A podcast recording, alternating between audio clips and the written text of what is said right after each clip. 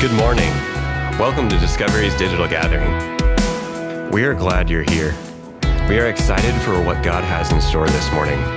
We want to invite you to download our app, which will help you stay current with our community and get further connected by filling out our new visitor card. Let's prepare our hearts for worship and for the adventure of discovering the good news of Jesus together.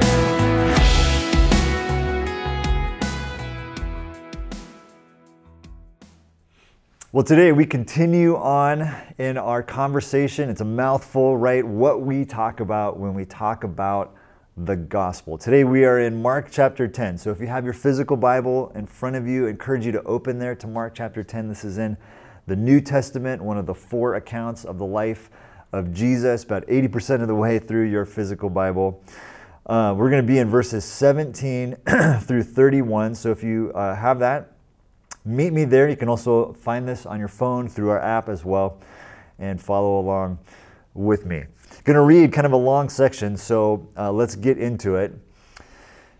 Mark 10, verse 17. As Jesus started on his way, a man ran up to him and fell on his knees before him. Good teacher, he asked, What must I do to inherit eternal life? Why do you call me good? Jesus answered, No one is good except God alone. You know the commandments. You shall not murder. You shall not commit adultery. You shall not steal. You shall not give false testimony. You shall not defraud. Honor your father and mother. Teacher, he declared, all these I have kept since I was a boy. Jesus looked at him and loved him.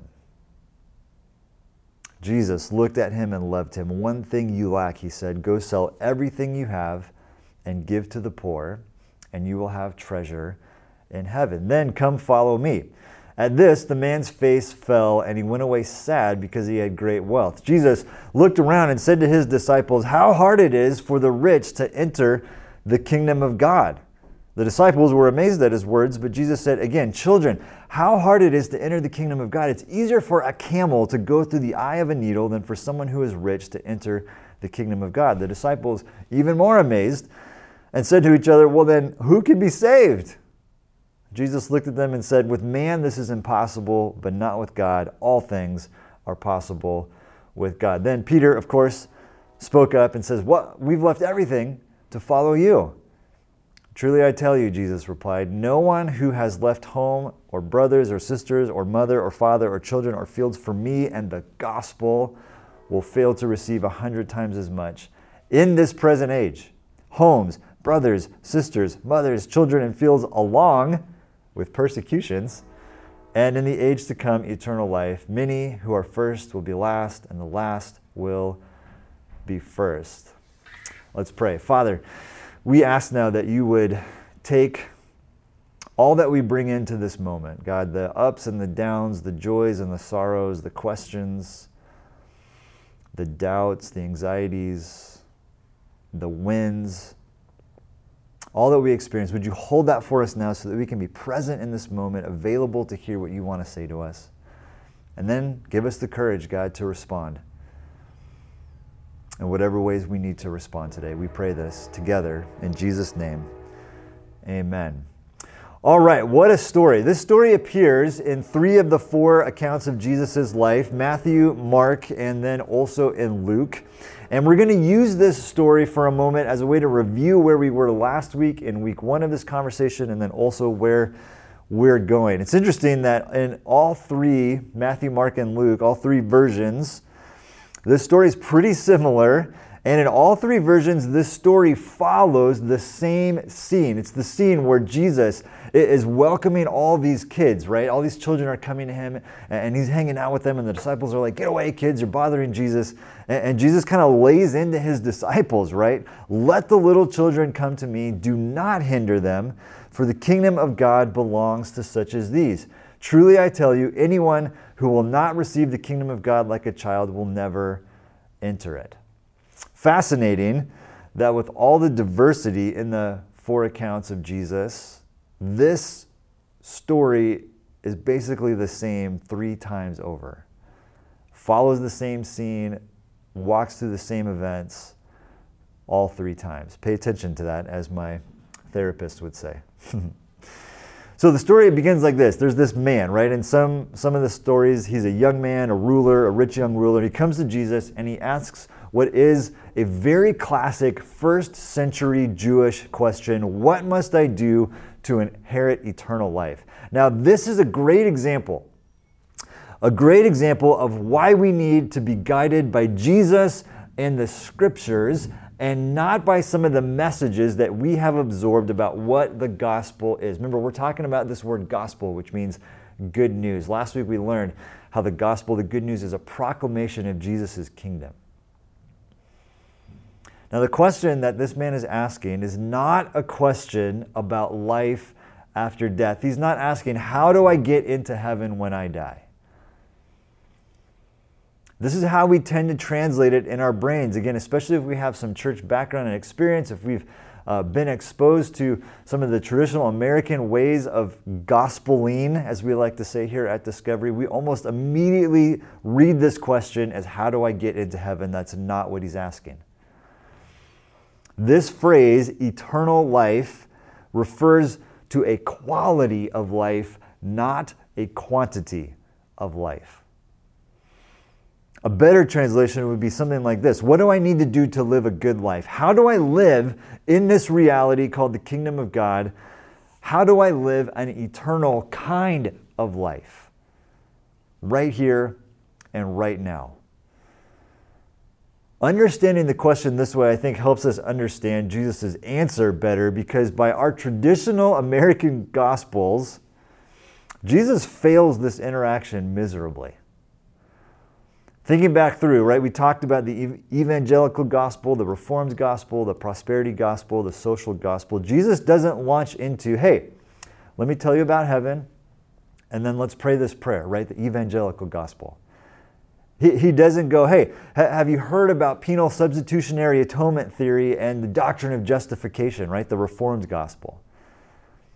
He doesn't say, look, here's all the blessings that you will receive by believing in me, the prosperity gospel. And he doesn't say, let's go protest Rome together, the social gospel. Now, I'm painting in broad strokes, those are caricatures for sure, but you get the sense, right? That's where a lot of us, depending on which of those gospels we've maybe been trained in or exposed to, that's where we tend to go. Jesus doesn't do any of those things. In fact, he doesn't even give him an answer at first. He asks him another question Why do you call me good? Only God is good. Which is a big hint a big hint towards where the conversation will land, the relational trajectory of this interaction with this man. It's also a big hint towards Jesus' identity.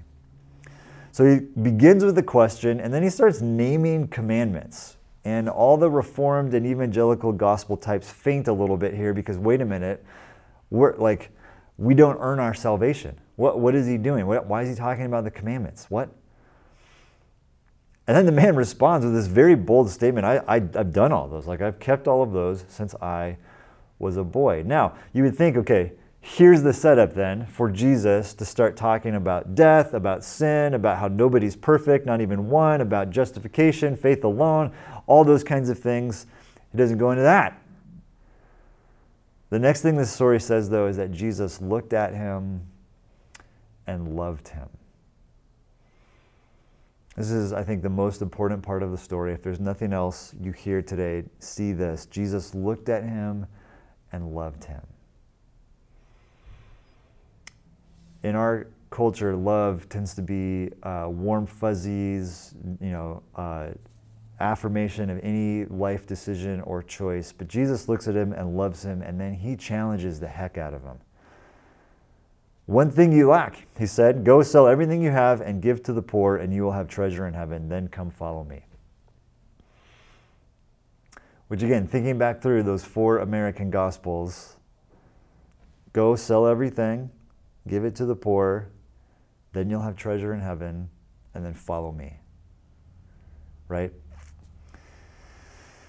The man leaves sad. He leaves sad because he's got a lot of stuff, right? Mark 10 22, Jesus keeps going, looks around at his disciples and says, Whew, how hard it is for the rich to enter the kingdom of God. The disciples are amazed at his words. They're amazed at his words because, in their conception, their theology, if anybody was blessed, if anybody had access to the kingdom of God, it was the rich. Because clearly God had shown favor on them. Clearly they were in right relationship with God. That's why they had all this stuff. But Jesus is like, nope, how hard it is for the rich to enter the kingdom of God.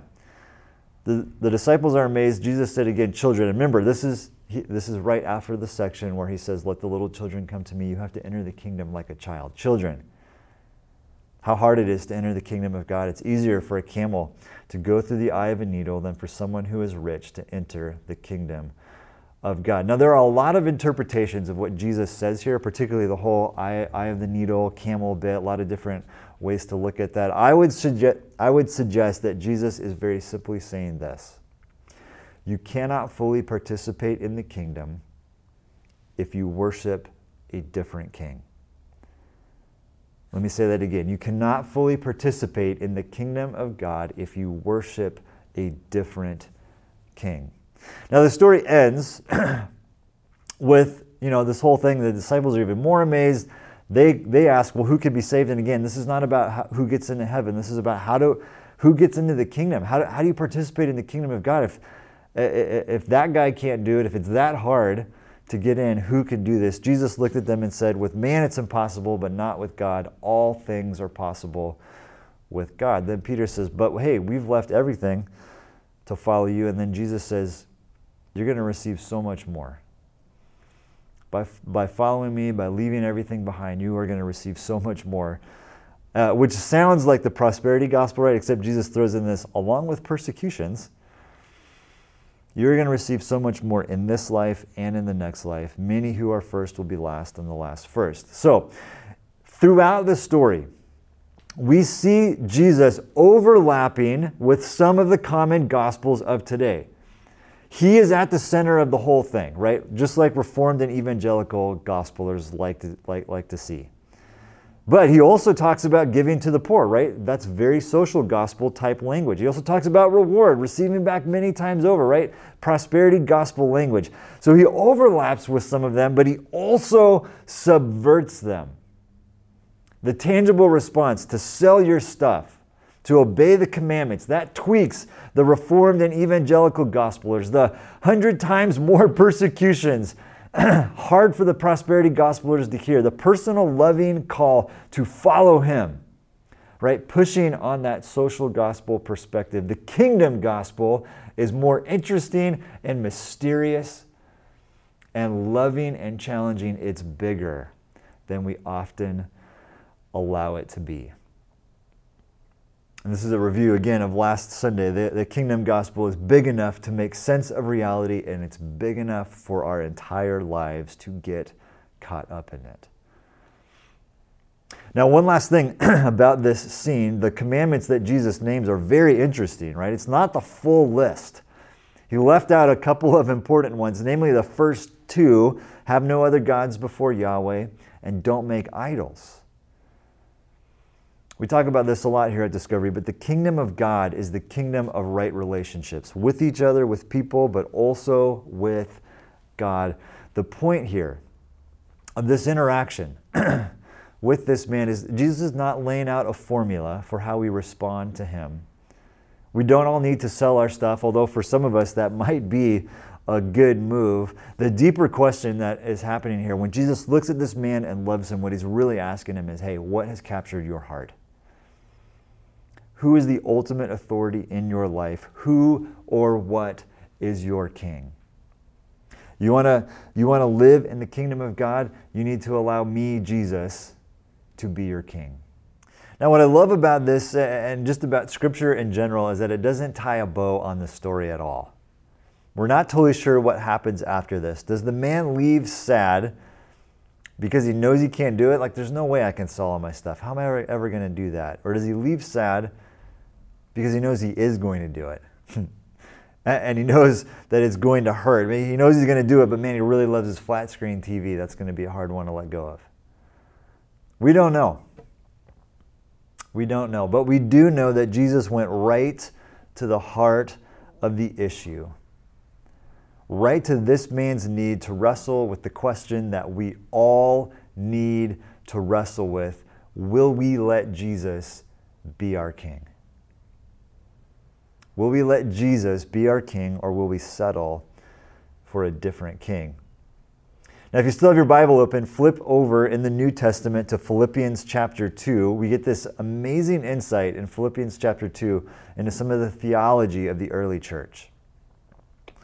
Philippians 2, verse 6 In your relationships with one another, have the same mindset as Jesus, who, being in very nature God, did not consider equality with God something to be used to his own advantage. Rather, he made himself nothing the fancy word here is kenosis, emptying himself. Taking the very nature of a servant, being made in human likeness, and being found in appearance as a man, he humbled himself by becoming obedient to death, even death on a cross. Therefore, God exalted him to the highest place and gave him the name that is above every name, that at the name of Jesus every knee should bow in heaven and on earth and under the earth, and every tongue acknowledge that Jesus Christ is Lord, and you can put King in there for Lord. Jesus is King to the glory of God the Father. Jesus is King. But he becomes King in this strange and surprising way. He becomes King by dying, by giving himself away, by, by emptying himself, by overcoming death through his own death and the power of his resurrection. Now, next week, a little teaser, we're going to talk more, we're going to have a lot more to say about resurrection, but for now, I just want us to see that trajectory. Jesus becomes king through humility, king over everything by giving himself away exalted by going down. Authority comes through his suffering and death and self emptying. This is the unmatchable beauty of Jesus. The stunning good news of Jesus. This is why Jesus is worth worthy of selling everything we have, worthy of destroying every idol, worthy of renouncing all other allegiances. Jesus is king, not Caesar. Jesus is king, not the president of the United States. Jesus is king, not fill in the blank with whatever else we might put in that place. Jesus is king, and he is a gentle, humble, loving, gracious king who wants to be with us, who wants to know us, who gave it all up in order to be with us, but he's also he's also powerful and authoritative, exalted above all. And he invites us, he challenges us to leave it all behind and to follow him with everything we've got.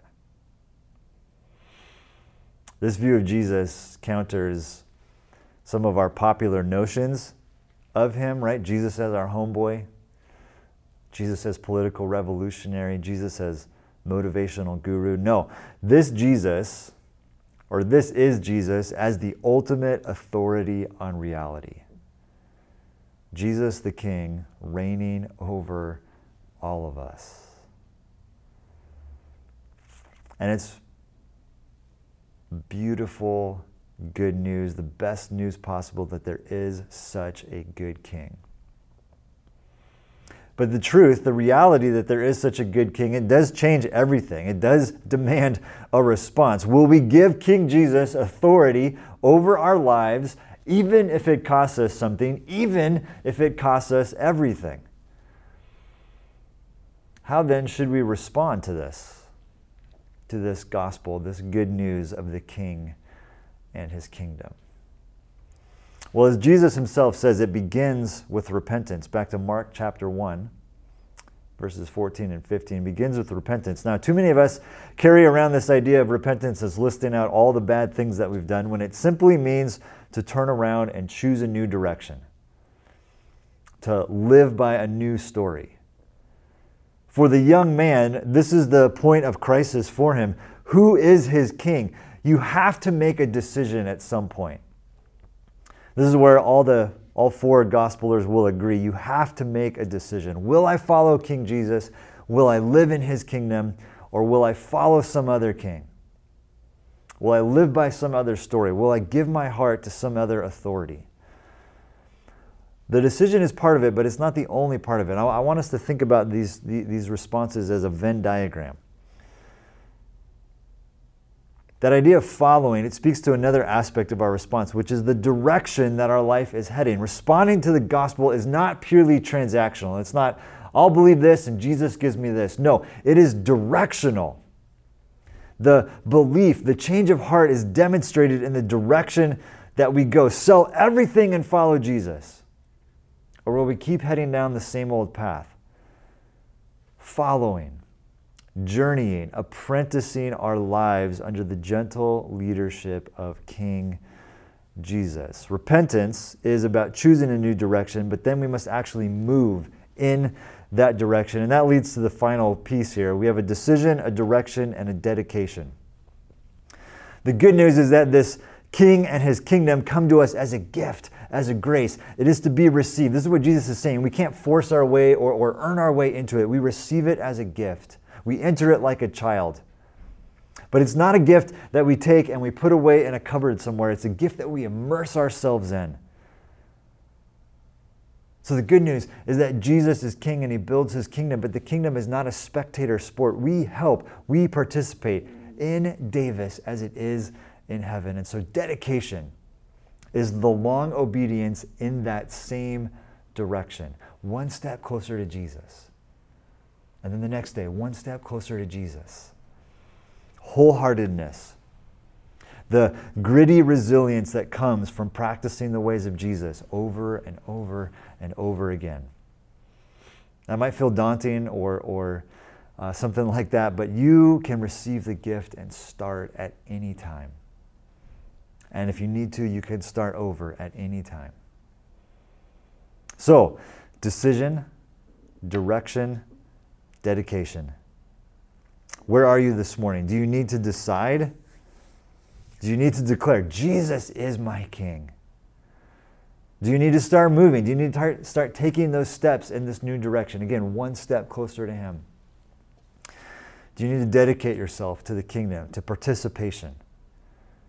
right? To helping bring heaven here to Davis, in Davis as it is in heaven. We're going to take communion and close uh, with one more song. So, so grab your elements.